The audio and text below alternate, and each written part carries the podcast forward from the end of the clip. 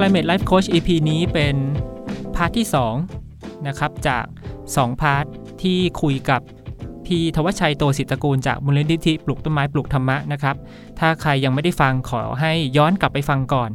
เราจะได้เข้าใจที่มาของทั้งพี่ธวัชชัยเองจากเส้นทางสู่คนทำงานด้านเกษตรอินทรีย์สู่คนที่ทำงานเรื่องสิ่งแวดล้อมและพุทธศาสนาไปพร้อมๆกันเราได้พูดคุยถึงที่มาของมูลนิธิปลูกต้นไม้ปลูกธรรมะทำไมคำว่าถิ่นโรมณีถึงสำคัญต่อเมืองไทยในพศนี้สิ่งแวดล้อมไทยในพศนี้แล้วก็เราได้พูดคุยถึงความเชื่อมโยงของพุทธศาสนา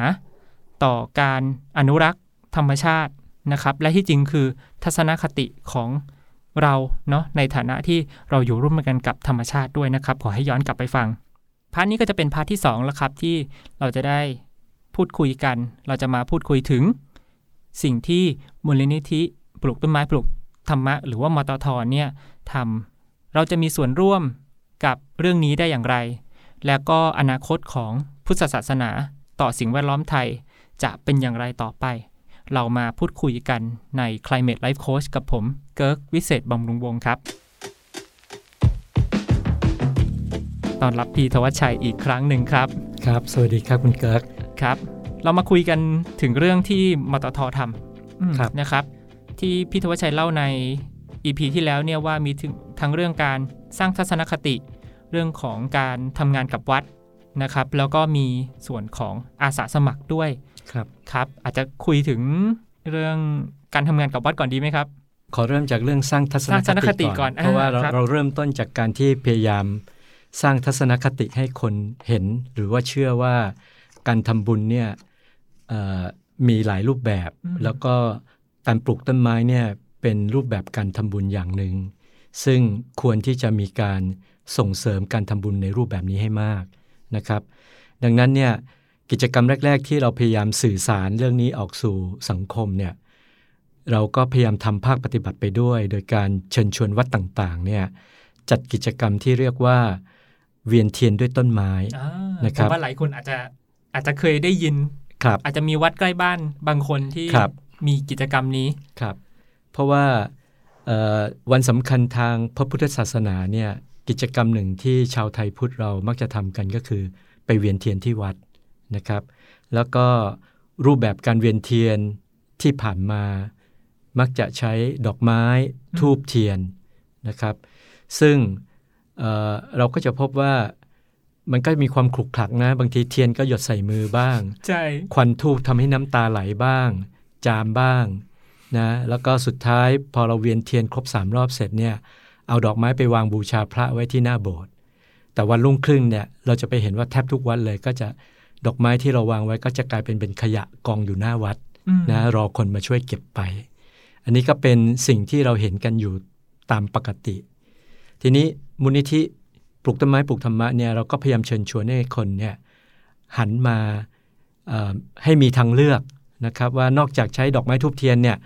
เราลองเอากล้าไม้เนี่ยมาเวียนเทียนดีไหมนะครับแล้วก็ในฐานะที่ว่าต้นไม้เนี่ยมีบุญคุณต่อพระพุทธศาสนาเกื้อกูลต่อการตรัสรู้ของพระพุทธเจ้าเพราะว่าพระพุทธเจ้าทุกพระองค์ที่ปรากฏชื่ออยู่ในพระไตรปิฎกนะครับยี่สิบแปดพระองค์เนี่ยล้วนแล้วแต่ตรัสรู้ภายใต้ต้นไม้ทั้งนั้นไม่มีพระพุทธเจ้าพระองค์ใดเนี่ยไปตรัสรู้อยู่ในวังหรือว่าในสถานที่ที่มันหรูหราต่างๆนะครับฉะนั้นการเวียนเทียนด้วยต้นไม้เนี่ยจึงเป็นการระลึกถึงคุณของต้นไม้ด้วยแล้วก็เป็นการบูชาพระพุทธเจ้าด้วยนะครับโดยเฉพาะว่าหลังจากเวียนเทียนแล้วเนี่ยเราเอาต้นไม้เหล่านั้นไปปลูกนะครับแล้วก็ดูแลให้เติบโตการที่ต้นไม้มีโอกาสได้เจริญเติบโตแล้วก็เกื้อกูลชีวิตอื่นๆเนี่ยอันเนี้ยคือบุญเพราะว่าเราเราได้ทำในสิ่งที่บำรุงเลี้ยงชีวิตของต้นไม้แล้วก็ทำให้ต้นไม้เนี่ยได้เกื้อกูลต่อชีวิตอื่นๆรวมทั้งตัวเราเองด้วยนะครับอันเนี้ยเราก็พยายามสร้างค่านิยมนี้ตั้งแต่ปีสองพันห้าร้อยหกสิบ หกสิบสอง หกสิบสามจนมาติดเรื่องโควิดที่เราเว้นไปนะครับพอเปิดหลังจากโควิดปีหกห้า หกหกเนี่ยเราก็เอาเรื่องเนี้ยมาทำใหม่ซึ่งปัจจุบันเนี่ยมีวัดทั้งในกรุงเทพปริมณฑลและต่างจังหวัด รวมแล้วเก้าสิบแปดวัดที่ร่วมกิจกรรมกับมูลนิธิปลูกต้นไม้ปลูกธรรมะมีการรณรงค์ให้ประชาชนเนี่ยเวียนเทียนด้วยกล้าไม้แล้วก็เอากล้าไม้เนี่ยกลับไปปลูกที่บ้านของตัวเองหรือจะปลูกที่วัดก็ได้นะครับหรือถ้าไม่มีที่ปลูกก็ถวายวัดไว้เดี๋ยววัดก็จะหาทางเนี่ยไปปลูกเพราะว่าวัดหลายๆแห่งในกรุงเทพเนี่ยครับแม้ไม่มีที่ปลูกในกรุงเทพแต่วัดเหล่านี้ส่วนใหญ่จะมีที่อยู่ต่างจังหวัดที่มีโยมที่เขาศรัทธาเนี่ยมาถวายไว้ก็จะมีที่อย่างเช่นวัดสุทธิวรารามเนี่ยก็มีที่อยู่ที่อำเภอแก่งคอยจังหวัดสระบุรีนะท่านก็ชาวบ้านเวียนเทียนเสร็จเอากล้าไม้มาวางบูชาพระไว้ที่หน้าโบสถ์วันถัดมาเนี่ยท่านก็ย้ายต้นไม้เนี่ยไปปลูกที่เขาเรียกว่าสุทธิธรรมสถานที่อำเภอแก่งคอยอย่างนี้เป็นต้นนะครับอันนี้ก็เป็นสิ่งที่สำคัญที่เราคิดว่าจะรณรงค์ต่อไปแล้วก็คิดว่าเป็นเรื่องเชิงนโยบายถ้าหากว่าทางมหาเถรสมาคมทางสำนักพุทธ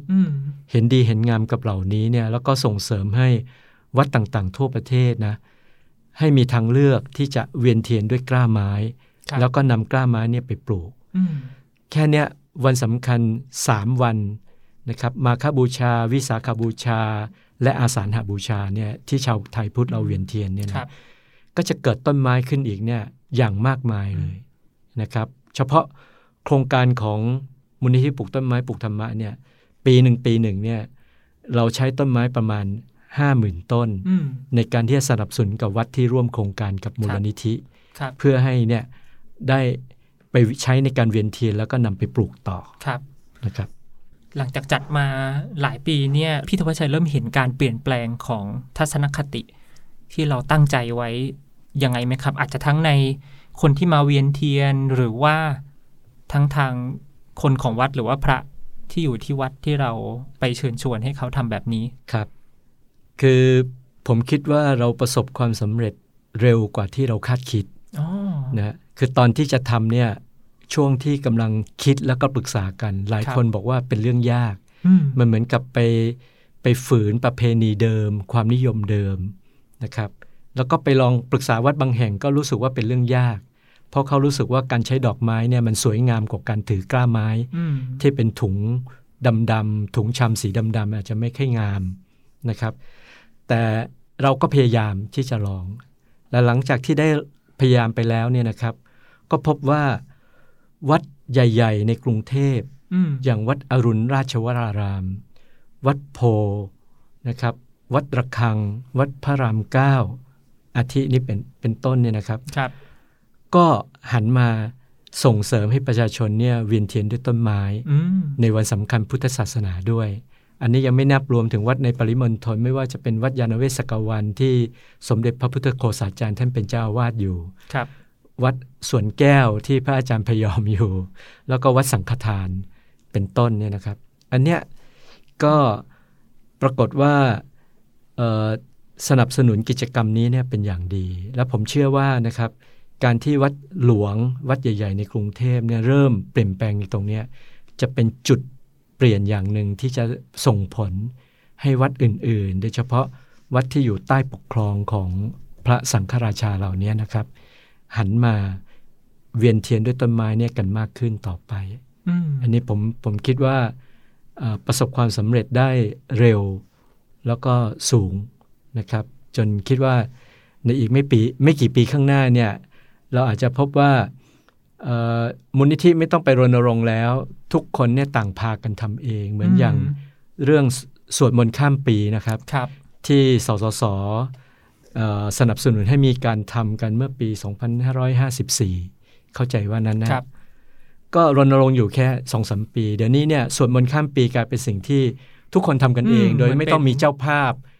ใหญ่ที่เป็นศูนย์รวมในการที่จะรณรงค์ในเรื่องนี้นะครับแล้วก็ขยายทั้งจากวัดเนี่ยบางคนก็ไม่ได้ไปทำที่วัดก็สวดมนต์ข้ามปีอยู่ที่บ้านตัวเองก็มีนะครับอันนี้แหละครับเราก็หวังว่าการสร้างเสริมทัศนคติเกี่ยวกับการทำบุญด้วยการปลูกต้นไม้ที่เชื่อมโยงถึงเรื่องกิจกรรมเวียนเทียนในวันสำคัญพุทธศาสนาเนี่ยจะแพร่หลายแล้วก็เกิดการเปลี่ยนแปลงแล้วก็นำไปสู่การปลูกต้นไม้ที่มากขึ้นครับคือทำให้ทำให้พิธีกรรมทางศาสนา เดิมที่เราทำกันแล้วก็ยึดถือกันเนี่ยสามารถที่จะเป็นกิจกรรมที่เป็นมิตรต่อสิ่งแวดล้อมช่วยสร้างสิ่งแวดล้อมช่วยปลูกป่าได้ด้วยครับคราวนี้มาถึงงานที่ที่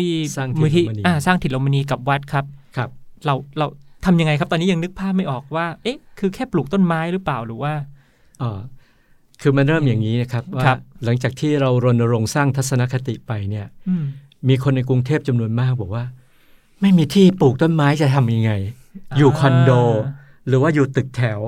ไม่มีที่พวกเขาอยากปลูกเหมือนกันนะแต่ว่ามันไม่มีที่นะครับเราก็เลยเอาเรื่องนี้มาเป็นโจทย์นะครับก็คิดว่าเอ๊ะถ้าเกิดว่าเราหาพื้นที่ให้คนเนี่ยได้ลงมือปลูกเพราะว่าการที่มีประสบการณ์ตรงได้ลงมือทำโดยตรงเนี่ยจะเป็นจุดสำคัญที่ทำให้เขาเนี่ยได้สัมผัสความรู้สึกว่าเวลาปลูกต้นไม้แล้วมีความสุขเนี่ยมันจริงไหมนะครับแล้วก็จะโยงไปสู่การรักธรรมชาติรักต้นไม้อยากจะดูแลธรรมชาติให้มากขึ้นเนี่ยได้จริงหรือเปล่านะครับเราก็เลยไปชักชวนวัดต่างๆนะครับโดยอาศัยหนังสือของท่านเจ้าคุณสมเด็จพระพุทธโฆษาจารย์เนี่ยนะครับที่ท่านก็เรียกร้องนะครับว่าโรมณีต้องกลับมาถ้าหากว่าโรมณีซึ่งเป็นสภาพแวดล้อมที่เกื้อกูลต่อการดำเนินชีวิตเนี่ย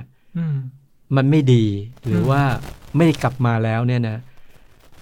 เราจะพัฒนามนุษย์ไปอย่างไรในเมื่อสภาพแวดล้อมที่เกื้อกูลต่อชีวิตเนี่ยมันก็ที่มันควรจะเป็นพื้นฐานของชีวิตเนี่ยมันไม่มีเสียแล้วนะครับดังนั้นเนี่ยจึงเป็นเรื่องที่สำคัญแล้วก็วัดเราก็พูดถึงว่าวัดส่วนใหญ่ในอดีตเนี่ยเป็นวัดป่า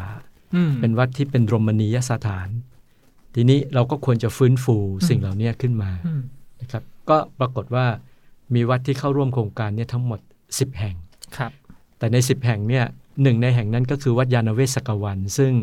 มีสภาพเป็นโรมณีที่สมบูรณ์อยู่แล้วเราก็ถือว่าอันนี้เป็นวัดต้นแบบครับนะครับเราไม่ต้องไปปลูกเพิ่มแต่ว่าเพียงแค่ไปช่วยดูแลครับนะส่วนอีกเก้าแห่งเนี่ยเราเน้นว่าต้องไปปลูกเพื่อให้มันมีพื้นที่ให้คนเนี่ยได้ไปลงมือปลูกต้นไม้ไปทำบุญด้วยการปลูกต้นไม้จริงๆครับเพราะนั้นพอมีโครงการแล้วเนี่ยเราก็เชิญชวนจิตอาสาว่าช่วงฤดูฝนเนี่ยหลังจากวิสาขบูชาปีที่ผ่านมาเนี่ยนะครับเราก็เชิญชวนเลยว่าวิสาขบูชามาปลูกต้นไม้บูชาคุณพระพุทธเจ้ากันครับนะถ้าใครไม่มีพื้นที่ของตัวเองมาร่วมกันปลูกที่วัดนี้ที่วัดนี้วันนั้นวันนี้นะครับก็มีอาสาสมัครเนี่ยมาร่วมในกิจกรรมทำอะไรกันบ้างครับครับมาปลูกต้นไม้อย่างเดียวหรือว่ามีการทำอะไรที่เป็นเกี่ยวกับทางพุทธศาสนาด้วยครับมีครับคืออาสาสมัครเนี่ยเราแบ่งเป็นสี่ประเภทครับอาสาปลูกก็คือมาปลูกต้นไม้อาสาดูแลคือหลังจากปลูกแล้วเนี่ยต้องมาช่วยดูแลด้วยต้องมาดูแลต้นไม้ไม่ใช่ปลูกแล้วก็จบไปใช่ครับถัดมาอาสาบอกต่ออาสาบอกต่อก็คือช่วยกันประชาสัมพันธ์ว่าการปลูกต้นไม้มันดีอย่างไรมันเป็นบุญอย่างไรมีประโยชน์อย่างไรนะครับแล้วก็อาสาทุนทรัพย์ก็คือคนที่อาจจะไม่สามารถมีเวลาหรือว่าแรงกายพอที่จะมาปลูกต้นไม้ด้วยกันแต่อยากจะสนับสนุนก็สามารถบริจาคทุนทรัพย์มาที่มูลนิธิเพื่อจัดหากล้าไม้เนี่ยมาสนับสนุนวัดต่างๆในการที่จะปลูกนะครับอันเนี้ยก็มีการทำกันทีนี้ในวันที่ทำกิจกรรมเนี่ยเราจะเน้นว่าให้มีกิจกรรมบำเพ็ญประโยชน์นะซึ่งในช่วงแรกเนี่ยก็คือเป็นเรื่องของการปลูกในช่วงหลังจากนั้นก็เป็นเรื่องของการดูแลการดูแลเนี่ยก็จะมีตั้งแต่ว่าช่วยถังหญ้ารดน้ำคลุมฟางผูกหลักที่จะยึดกับต้นไม้เนี่ยให้แน่นไม่โยกคลอนง่ายด้วยแรงลมเพราะว่าถ้าลมแรงเนี่ยต้นไม้โยกคลอนมันจะกระเทือนถึงรากและต้นไม้จะไม่โตนะครับอย่างนี้เป็นต้นทุกๆครั้งเมื่อบำเพ็ญประโยชน์เสร็จเราจะมีกิจกรรมที่เรียกว่าโรมณีที่เราครับอันนี้แหละคืออะไรครับคืออะไรครับโรมณีที่เราก็คือว่าเราก็จะบอกกับจิตอาสาว่าเรามาเป็นจิตอาสาทำบุญด้วยการสร้างถิ่นโรมณีแล้วโรมณีที่เราสร้างเนี่ยเป็นโรมณีภายนอกคือเป็นสภาพแวดล้อมที่จะทำให้เป็นพื้นที่สีเขียวร่มรื่นในอนาคตแต่สิ่งสำคัญอย่างหนึ่งก็คือการสร้างโรมณีในใจของเราก็คือความเย็นใจความสดชื่นใจนะครับ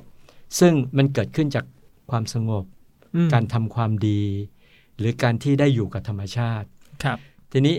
กิจกรรมแบบนี้ก็จะแตกต่างกันไปในแต่ละวัดแต่ละแห่งเพราะว่าวัดบางแห่งเนี่ยก็มีความร่มรื่นมากพอที่จะทำให้คนได้มีโอกาสเดินในสภาพธรรมชาติที่มีต้นไม้ร่มรื่นแล้วก็ได้สัมผัสความสุขความเย็นกายเย็นใจในสถานที่แห่งนั้น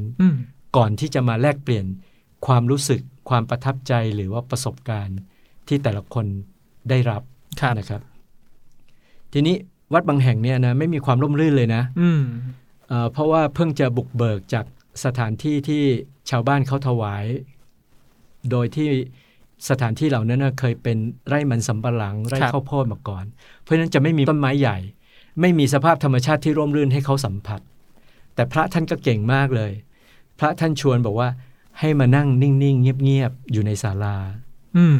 ไม่ต้องคุยกันแล้วก็สังเกตลมหายใจของเราฟังเสียงลมหายใจของตัวเองแล้วก็สังเกตดูซิว่าได้ยินเสียงนกไหมได้ยินเสียงลมไหมนะครับใช้เวลาเพียงห้านาทีสิบนาทีปรากฏว่าหลังจากเสร็จกิจกรรมหลายคนก็แบ่งปันบอกว่าเขาไม่เคยสัมผัสความเงียบขนาดนี้มาก่อนเพราะอยู่แต่ในเมืองพอออกไปที่นั่นเป็นที่อำเภอมวกเหล็กนะครับอยู่ท่ามกลางป่าเขานะแต่ว่าท่านเนี่ยก็พาให้สัมผัสเพียงแค่ความสงบแค่ว่าเราอยู่กับตัวเองอยู่กับลมหายใจไม่พูดคุยกันแล้วก็สังเกตว่ามีเสียงนกหรือมีเสียงอะไรในธรรมชาติบ้างได้ยินแล้วรู้สึกอย่างไร อ, อย่างเนี้ยก็หลายคนรู้สึกว่าสดชื่นใจนะครับอาสาสมัครส่วนใหญ่ที่แลกเปลี่ยนกันหลังจากทำกิจกรรมดังกล่าวก็บอกว่ามาแล้วอยากจะมาอีกรู้สึกประทับใจเพราะว่ามาร่วมกิจกรรมกับมูลนิธิแล้วเนี่ยไม่ใช่แค่มาปลูกต้นไม้บำเพ็ญประโยชน์แต่ว่ามาแล้วเหมือนกับได้มาเติมพลังดีๆในชีวิตด้วยตั้งแต่ว่าเจอคนดีๆคือคนที่ตั้งใจมาทำความดีด้วยกันแล้วก็มาภาวนาด้วยกันมาสัมผัสกับความสงบท่ามกลางธรรมชาติด้วยกันเขาบอกว่ามาแต่ละครั้งเนี่ยรู้สึกได้เติมพลังดีๆเนี่ยเข้ามาในชีวิตนะครับแล้วก็โยงไปถึงความรู้สึกว่าอยากให้มันมีสถานที่ที่ที่ทำให้เกิดความสงบใจความเย็นใจแบบนี้มากขึ้นฉะนั้นอาสาสมัครบางท่านเนี่ยมาร่วมกับเราหกครั้งเจ็ดครั้งประกาศทีไรก็ขอสมัครมาทุกทีเป็นอาสาขาประจำแล้วขาประจำครับพี่วิชัยเห็นเห็นการเปลี่ยนแปลงในในพฤติกรรมของอาสาเหล่านี้ไหมครับพอเขากลับไปเขาเหมือนกับอย่างเช่นแบบใช้ชีวิตเป็นมิตรต่อสิ่งแวดล้อมมากขึ้นไหมหรือว่ามีครับแม้กระทั่งในวันที่เราจัดกิจกรรมเนี่ยอาสาบางคนเขาบอกว่าเนี่ยแจกเข้ากล่องมันเกิดขยะนะไม่ว่าจะเป็นกล่องพลาสติกหรือกล่องโฟมเนี่ยทำยังไงที่เราจะทำให้งานของเราไม่เกิดขยะเลยนะครับสุดท้ายเนี่ยเราเราใช้วิธีว่าทำข้าวข้าวแกงเป็นหม้อนะครับแล้วก็ให้อาสาสมัครแต่ละท่านเนี่ยพกกล่องข้าวพกช้อนพกแก้วน้ำมาคือเราจะไม่ใช้บรรจุภัณฑ์ที่เราใช้ครั้งเดียวเราทิ้งทุกคนเนี่ยเอาภาชนะมาเพื่อที่จะช่วยกันลดปริมาณขยะอันนี้ก็เป็นต้นนะฮะที่ตัวจิตอาสาเองเนี่ยก็มาเรียกร้องให้ทางมูลนิธิช่วยเปลี่ยนแปลงกิจกรรมบางอย่างเพื่อช่วยกันไม่ให้เกิดขยะนะจัดกิจกรรมบางทีคนมาร่วมร้อยกว่าคนอย่างเงี้ยเราก็จัดการไม่ให้มีขยะเกิดขึ้นเลยไม่ให้เป็นภาระกับสถานที่แห่งนั้นเลยนะครับสิ่งที่สำคัญผมอยากจะเล่าเรื่องนึงก็คือภรรยาผมเองที่เป็นอาสาสมัครในบางครั้งร่วมกับทางมูลนิธิหรือว่าเคยไปร่วมเวียนเทียนด้วยต้นไม้แล้วก็ได้รับแจกต้นไม้กลับมาปลูกปกติเนี่ยภรรยาผมเขาเชื่อว่าตัวเองเป็นคนมือร้อนปลูกต้นไม้ทีไรก็ตายแล้วเป็นคนที่ไม่สนใจเรื่องปลูกต้นไม้แต่หลังจากที่ผมมาทำกิจกรรมเนี้ยแล้วเขามีส่วนร่วมมาร่วมกิจกรรมเขาได้รับแจกต้นไม้ไปปลูกต้นกนิกาก็เอาไปปลูกที่บ้านตัวเองในกระถางนะครับแล้วก็ดูแลเขาก็มีความสุขกับการที่ได้เห็นการแตกใบใหม่เห็นต้นไม้ออกดอกจนเดี๋ยวนี้เนี่ยเธอรักการปลูกต้นไม้แล้วแล้วก็จะคอยรดน้ำแล้วก็คอยดูแลว่าต้นไม้เติบโตดีไหมแตกใบใหม่หรือยังเพียงแค่ต้นไม้ที่มันเหี่ยวเฉาแล้วมันผลิใบใหม่เนี่ยเขาก็รู้สึกว่าชุ่มชื่นใจละนะผมว่าสิ่งเหล่านี้ที่เราบอกว่าปลูกต้นไม้บำรุงใจเนี่ยมันเป็นจริงนะภรรยา ครับนึกนึกถึง อี พี ก่อนๆที่คุยเรื่องสวนบำบัดเลยครับพี่ธวัชชัยที่ว่าว่าแค่การได้เหมือนกับได้อยู่กับการปลูกต้นไม้การดูแลต้นไม้เนี่ยมันมีคุณสมบัติในการเยียวยาจิตใจแล้วก็พอพอพี่ธวัชชัยพูดถึงเนี่ยกรณีอย่างเช่นภรรยาพี่ธวัชชัยเนี่ยก็เห็นเลยว่าอ๋อการที่เราจะได้มา appreciate เนาะได้มาชื่นชมกับการอยู่กับต้นไม้เนี่ยมันก็ต้องมีประสบการณ์อะไรบางอย่างที่เราได้ไปมีตรงๆก่อนได้ไปดูแลต้นไม้ในสถานที่จริงแล้วก็เริ่มมีเหมือนกับเกิดแรงบันดาลใจหรือแรงจูงใจที่จะทำสิ่งนั้นในชีวิตของเราเพื่อที่จะเพื่อที่จะทำให้ความความสุขสงบทางจิตใจเนี่ยมันเกิดขึ้นได้กับกับตัวเราเองได้ด้วยแม้ว่ากิจกรรมจะจะจบไปแล้วครับใช่ครับอืมอืมฟังมาถึงตรงนี้ผมว่าหลายคนอาจจะเริ่มแบบอยากเข้ามามีส่วนร่วมละอยากจะมาเป็นอาสาละเขาจะเข้ามามีส่วนร่วมกับมตท.ในงานสร้างถิ่นลมณีได้ยังไงบ้างครับครับคือจริงๆเนี่ยกิจกรรมของมูลนิธิรองรับอาสาได้ไม่มากในแต่ละคราวก็เป็นแค่หลักสิบนะหลายหลายสิบหรือที่มากที่สุดก็แค่หลักร้อยสองร้อยสามร้อยนะครับแต่สิ่งที่เราทำเนี่ยเราอยากให้เกิดผลต่อวงกว้างในทางสังคมเพราะนั้นผมอยากจะบอกว่าทุกท่านเนี่ยสามารถร่วมเป็นอาสากับทางมูลนิธิได้โดยไม่จำเป็นว่าจะต้องมาร่วมในกิจกรรมที่มูลนิธิจัดเพียงแค่ว่าช่วยกันบอกต่อๆกันออกไปว่าการปลูกต้นไม้เนี่ยเป็นการทำบุญนะเป็นการทำบุญที่ควรจะทำกันเยอะๆนะแล้วก็เริ่มลงมือทำด้วยตนเองที่บ้านของตัวเองที่สถานที่ทำงานของตัวเองนะครับหรือที่สาธารณะใกล้บ้านที่ตัวเองเนี่ยไปปลูกแล้วสามารถที่จะติดตามไปดูแลได้แค่เนี้ยเอ่อผมว่าเป็นประโยชน์มากเพราะว่าเขาเองก็จะมีความสุขจากการที่ได้ทำความดีได้ดูแลต้นไม้เหมือนอย่างที่ภรรยาผมที่เพิ่งเล่าไปนะครับว่าการได้ดูแลต้นไม้เนี่ยมันทำให้เกิดความสุขแล้วก็เป็นความสุขง่ายๆนะไม่ต้องไปซื้อหาแล้วก็ไม่ไม่เครียดนะครับเป็นความผ่อนคลายนะผมคิดว่าถ้าจิตอาสาทั้งหลายหรือว่าท่านที่มีโอกาสได้ฟังได้ช่วยกันบอกต่อสิ่งนี้ออกไปเนี่ยการได้ปลูกต้นไม้ที่ไหนๆก็ตามโดยเฉพาะที่ที่ตัวเองเป็นเจ้าของอยู่เนี่ยจะเป็นโอกาสให้เราได้ติดตามดูแลได้ง่ายเท่านี้ก็ถือว่าได้ร่วมกันทำบุญกับทางมูลนิธิปลูกต้นไม้แล้วแล้วก็เป็นบุญต่อโลกด้วยเป็นบุญต่อพระศาสนาด้วยครับครับนอกจากนี้ก็ติดตามนะติดตามทั้ง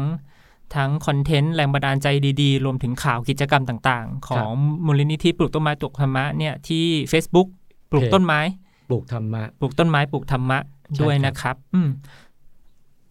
ผมฟังมาถึงตรงนี้เนี่ยเลยอยากอยากสะท้อนให้คุณผู้ฟังด้วยว่าในซีซั่นเนี้ยที่เราคุยเรื่องธรรมชาติเป็นฟิตเนสทางจิตวิญญาณเนี่ยเราก็จะเราก็มาจะพบว่าทำเราที่ผ่านมาเรามักจะเห็นว่าธรรมชาติก็จะเป็นเหมือนกับนึกถึงธรรมชาติเขียวๆอย่างเดียวนึกถึงความเป็นสวนความเป็นป่าความเป็นธรรมชาติที่ไม่ได้มีสิ่งก่อสร้างอะไรแต่ว่าพอวันนี้ได้มาคุยกับพี่ธวัชชัยก็เห็นว่างานแบบมตท.งานสร้างถิ่นลมณีเนี่ยทำให้เราเห็นความเป็นไปได้ที่วัดเนี่ยก็เป็นฟิตเนสทางจิตวิญญาณได้ด้วยเช่นกันแต่ว่าเป็นความหมายใหม่ละก่อนหน้านี้อาจจะมองว่าวัดเป็นฟิตเนสทางจิตวิญญาณในแง่ว่าเป็นที่ที่เราไปปฏิบัติธรรมไปนั่งสมาธิไปฟังธรรมบ้างบางทีแต่ว่าไม่เคยคิดว่าที่จริงวัดก็เป็นพื้นที่ที่เราจะไปทั้งดูแลธรรมชาติแล้วก็ให้ธรรมชาติเนี่ยดูแลเราได้ด้วยนะครับซึ่งซึ่งผมว่ามันดีตรงที่ว่าเมื่อก่อนอาจจะคิดว่าเฮ้ยเราก็อยากเข้าวัดถ้าสมมติคนที่อยากเข้าวัดอยู่แล้วก็เข้าวัดแต่ก็อยากดูแลธรรมชาติก็ต้องไปเวลาต่างหากอันนี้คือเป็นที่งานนี้เป็นเดียวที่ได้ได้ทั้งสองอย่างนะทูอินวันด้วยใช่ไหมครับครับผมว่าเป็นเป็นเป็นทางเลือกที่ดีนะแล้วก็แล้วก็ถ้าคนที่อยากจะคือเหมือนใช้โอกาสเนี้ยดูแลธรรมชาติไปด้วยปฏิบัติธรรมไปด้วยครับอืมมีสิ่งหนึ่งที่ผมอยากจะเสนอก็คือว่าการใช้วาระสำคัญต่างๆในชีวิตของเราเนี่ย ม, มาเชื่อมโยงกับการปลูกต้นไม้นะครับเช่นวันเกิด ปลูกต้นไม้สักต้นหนึ่งในวันเกิดได้ไหมนะครับแล้วก็วันครบรอบวันแต่งงานนะแทนที่จะให้ช่อดอกไม้แล้วก็เหี่ยวเฉาในวันถัดถัดไปเนี่ยถ้าเราเป็นต้นไม้แล้วก็ไปปลูกด้วยกันเนี่ยจะได้เป็นเครื่องว่าความรักของเราเจริญงอกงามไปพร้อมกับต้นไม้นะครับหรือแม้กระทั่งเรื่องของการตายนะครับเดี๋ยวนี้เนี่ยมีวัดหลายแห่งแล้วนะครับที่เริ่มสนับสนุนให้ชาวบ้านเนี่ยนะครับแทนที่จะเอาเท่าอัฐิของผู้ตายเนี่ยไปเก็บในธาตุแล้วก็ไปสร้างกองกันเยอะแยะคือถ้าวัดในชนบทจะมีเยอะมากเลยนะครับจนกระทั่งพื้นที่ในวัดเนี่ยลดลงเพราะเต็มไปด้วยธาตุของธาตุอัฐิของคนตายเนี่ยท่านก็มีการส่งเสริมว่าให้เอาเท่าอัฐิเหล่านั้นนะมาปลูกต้นไม้ให้เป็นปุ๋ยกับต้นไม้และให้ต้นไม้เนี่ยเป็นเครื่องแทนผู้ที่จากไปอันนี้มันก็สร้างความผูกพันให้กับคนที่จะมาวัดด้วยว่าเหมือนกับมาเยี่ยมคนรักที่จากเราไปก่อนหน้านี้แต่เขาไม่ได้เป็นธาตุเหมือนแต่ก่อนละเขาคือต้นไม้ที่สูงใหญ่เจริญเติบโตแล้วก็ให้ประโยชน์สร้างอากาศบริสุทธิ์เป็นแผ่กิ่งก้านให้กับนกได้เกาะอย่างนี้เป็นต้นครับเราเรียกโครงการนี้ว่าจากธุลีสู่ชีวิตใหม่นะครับก็จะเป็นโครงการในอนาคตที่เราจะขยายแนวคิดเรื่องนี้เนี่ยออกไปครับนะครับคุณมาถึงเรื่องอนาคตดีเลยครับเลยเข้าสู่เนื้อหาที่เกิดไว้ตั้งแต่ตอนต้นแล้วว่าเกี่ยวกับอนาคตของพุทธศาสนากับกับธรรมชาตินะครับคือตอนนี้เนี่ยปฏิเสธไม่ได้เราเห็นเยอะจริงๆเรื่องกิจกรรมพิธีกรรมทางศาสนาที่โหเป็นพูดง่ายๆว่าไม่ใช่แค่ไม่เป็นมิตรคือเป็นอันตรายต่อสิ่งแวดล้อมด้วยซ้ำการปล่อยปลาปล่อยทีละจำนวนมากแล้วก็ปล่อยปลาอย่างเช่นอย่างมีทั้งปล่อยปล่อยสิ่งที่ไม่ควรปล่อยปล่อยลงไปแล้วตายหรือว่าปล่อยแบบปลาดุกจำนวนมากแล้วก็ลงไปพร้อมที่จะเหมือนกับทำลายระบบนิเวศนี่ครับมองเรื่องนี้กันยังไงครับคิดคิดว่าคิดว่าพุทธศาสนาจะมีทางออกให้กับให้กับพิธีกรรมที่ไม่เป็นมิตรต่อสิ่งแวดล้อมเหล่านี้ไหมครับคือทางออกก็คือว่าต้องต้องมีความรู้ความเข้าใจที่ถูกต้องด้วยคือความคิดความเชื่อบางอย่างที่เราเข้าใจว่าเป็นพุทธศาสนาเนี่ยจริงๆมันไม่ใช่พุทธศาสนานะฮะแต่เราเข้าใจว่ามันคือพุทธศาสนานะครับดังนั้นเนี่ยหรืออย่างเช่นการที่เราจะปล่อยทำบุญด้วยการปล่อยชีวิตสัตว์นะช่วยชีวิตสัตว์เนี่ยก็ต้องคิดว่ามันช่วยได้จริงไหมเพราะว่าในที่หลายแห่งเนี่ยเราก็เห็นว่ามันเป็นการหมุนเวียนชีวิตสัตว์เนี่ยมาให้เราปล่อยในเชิงพาณิชย์นะเอานกมาให้เราปล่อยเนี่ยปล่อยเสร็จแป๊บเดียวเนี่ยเขาก็ไปจับกลับมาแล้วก็มาขายให้คนอื่นต่อมาปล่อยนก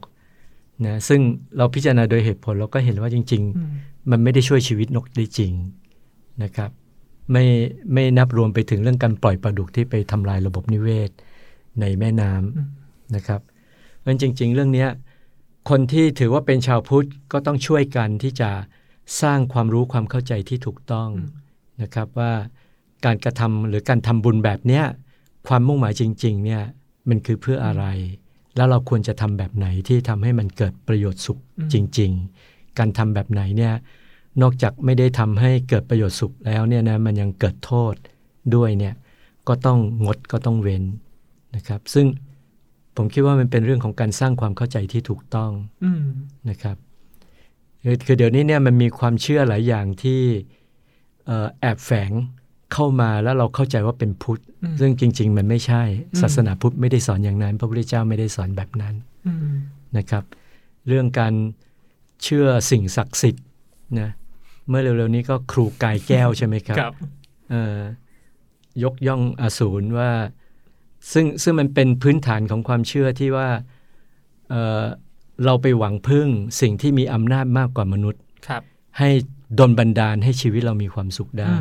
ในขณะที่คำสอนจริงๆพุทธศาสนาก็คือว่าเราต้องอาศัยความเพียรนะของตัวเองนะแล้วก็พัฒนาตนเองให้ตนเองนะเป็นที่พึ่งของตัวเองได้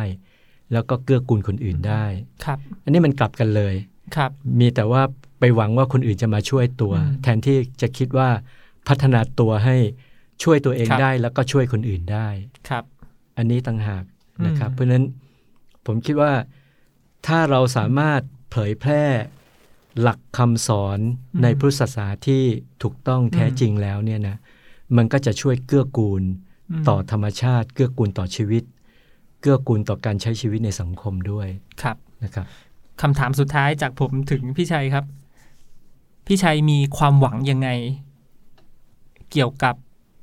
บทบาทของพุทธศาสนาต่อการดูแลสิ่งแวดล้อมไทยในอนาคตบ้างครับ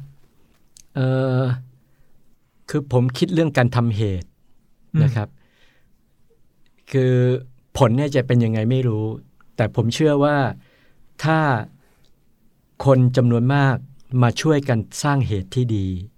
เหตุที่จะช่วยให้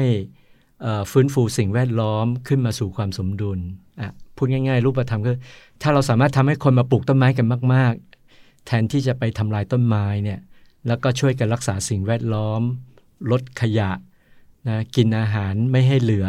ไม่ให้ก่อเป็นมลพิษอะไรต่างๆเลยเนี่ยพฤติกรรมเหล่านี้ในการดำเนินชีวิตถ้าเราเปลี่ยนแปลงพฤติกรรมเหล่านี้ได้นะสิ่งแวดล้อมก็จะดีขึ้นเองนะครับคือการไปคิดถึงอนาคตอย่างเดียวในเชิงของผลนะบางทีมันทำให้เราท้อใจแต่ถ้าเราคิดว่าเราช่วยกันทำเหตุแล้วสิ่งที่เราทำในวันนี้ก็สร้างความสุขให้กับเราแล้วในวันนี้เหมือนกับคนที่ปลูกต้นไม้ในวันนี้เนี่ยอาจจะไม่ต้องไปคิดหรอกว่ามันจะมีพื้นที่ป่าเพิ่มขึ้นในระดับที่กลับฟื้นคืนสู่ความสมดุลลดปัญหาโลกร้อนได้จริงหรือเปล่าไม่ต้องไปคิดขนาดนั้นนะครับแค่ว่าวันนี้คุณปลูกแล้วหรือยัง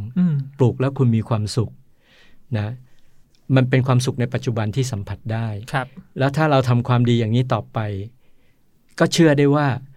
โลกก็จะต้องดีขึ้นใช่ไหมครับเพราะว่าทุกอย่างมันขึ้นอยู่กับเหตุถ้าเราสร้างเหตุปัจจัยที่ดีผลที่ดีมันก็จะตามมา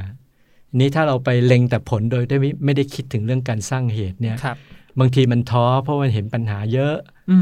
ใช่ไหมครับครับดีเลยครับวันนี้ขอบคุณพี่ธวัชชัยมากๆเลยครับผมว่าหลายคนน่าจะได้เริ่มอยากลุกขึ้นมาปลูกต้นไม้อยากเข้ามามีส่วนร่วมนะครับก็ไปติดตามได้ที่เพจปลูกต้นไม้ปลูกธรรมะนะครับแล้วก็หวังว่าจะได้เจอกันในกิจกรรมต่างๆนะครับคุยมาถึงตอนท้ายเนี่ยผมเห็นคีย์เวิร์ดที่สำคัญจากพี่ธวัชชัยนะครับก็คือเรื่องของการทำเหตุซึ่งก็เป็นคำที่เราได้ยินบ่อยเวลาเราเรียนรู้เรื่องพุทธศาสนานะครับมักจะเป็นบริบทเรื่องการพัฒนาจิตใจเรื่องการฝึกภาวนาแต่ว่าเรื่องนี้ก็ใช้ได้เหมือนกันกับการดูแลธรรมชาติถ้าในทางจิตจิตวิทยาเนี่ยครับมันจะมีศัพท์หนึ่งที่เรียกว่า self efficacy หรือว่าความรู้สึกที่ว่าเราสามารถสร้างการเปลี่ยนแปลงหรือว่าสนับสนุนให้เกิดการเปลี่ยนแปลงบางอย่างได้ซึ่งซึ่งมันก็มีงานวิจัยที่ชัดเจนว่าคนที่มีความรู้สึกแบบนี้เนี่ยก็จะเป็นคนที่ดูแลสิ่งแวดล้อมเปลี่ยนแปลงพฤติกรรมตัวเองให้เป็นมิตรต่อสิ่งแวดล้อมได้อย่างยั่งยืนกว่าซึ่งตรงข้ามกับสิ่งที่มันเป็นความสิ้นหวังการเห็นปัญหาที่มันรุมเร้าแล้วก็ทำให้จิตใจเราห่อเหี่ยวสิ่งนี้หลายคนที่เจอมากๆเนี่ยก็จะเกิดเหตุการณ์ที่เรียกว่า climate burnout หรือว่าถอดใจจากเรื่องสิ่งแวดล้อมไปเลยตอนนี้เราก็เห็นว่าทางพุทธนี่ก็ก็พูดเมสเสจเดียวกันกับทางเรื่องจิตวิทยาดังนั้นเนี่ยผมคิดว่านอกจากจะคิดว่าธรรมชาติเมื่อไหร่มันจะดีเนี่ยคำถามที่สำคัญที่เราอาจจะกลับมาถามตัวเองเพิ่มเติมเพื่อสร้างความรู้สึกแบบนี้ก็คือแล้วเราเนี่ยทำอะไรได้บ้างเพื่อให้ธรรมชาติหรือสิ่งแวดล้อมเนี่ยไปสู่จุดที่เราอยากไปแล้วก็โฟกัสกับสิ่งนั้นแล้วก็ลงมือทำซึ่งวิธีที่จะลงมือทำมีส่วนร่วมเนี่ยก็พูดคุยกันมาตั้งแต่เรื่องของเทปของคุณกอล์ฟกิจกรรมอาสางานของเอ่อพักใจงานของ Eco Walk แล้วก็รวมมาถึงงานปลูกต้นไม้ปลูกธรรมะด้วยก็อยากเชียร์ให้พวกเราได้ลงมือทำกันมากๆเลยครับเทปนี้ถือว่าเป็นเทปสุดท้ายแล้วนะครับใน Climate Life Coach สิบหก ตอนที่มีแขกรับเชิญนะครับแล้วก็เราคงได้เดินทางมาอย่างยาวไกลจนถึงจุดที่เราได้เกิดแรงบันดาลใจที่จะลงมือทำนะครับก็ขอบคุณทุกคนที่รับฟังมาถึงจุดนี้เลยนะครับ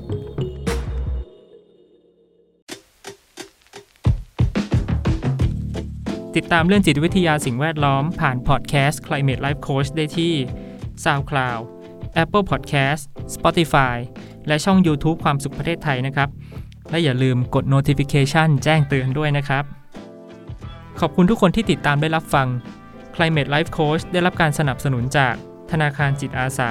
ความสุขประเทศไทยมูลนิธิปลูกต้นไม้ปลูกธรรมะและสำนักงานกองทุนสนับสนุนการสร้างเสริมสุขภาพหรือสสส.บันทึกเสียงที่สตูดิโอคนตัวดีขอบคุณผู้ร่วมพูดคุยทวัชชัยโตศิตระกูลถอดเนื้อหาสัมภาษณ์โดยสัตย์สิธรสินภักดีออกแบบภาพปกรายการโดยโสรยาระดาฤทธิ์ดูแลการผลิตและดูแลรายการโดยปรมินทร์ วัฒนครบัญชา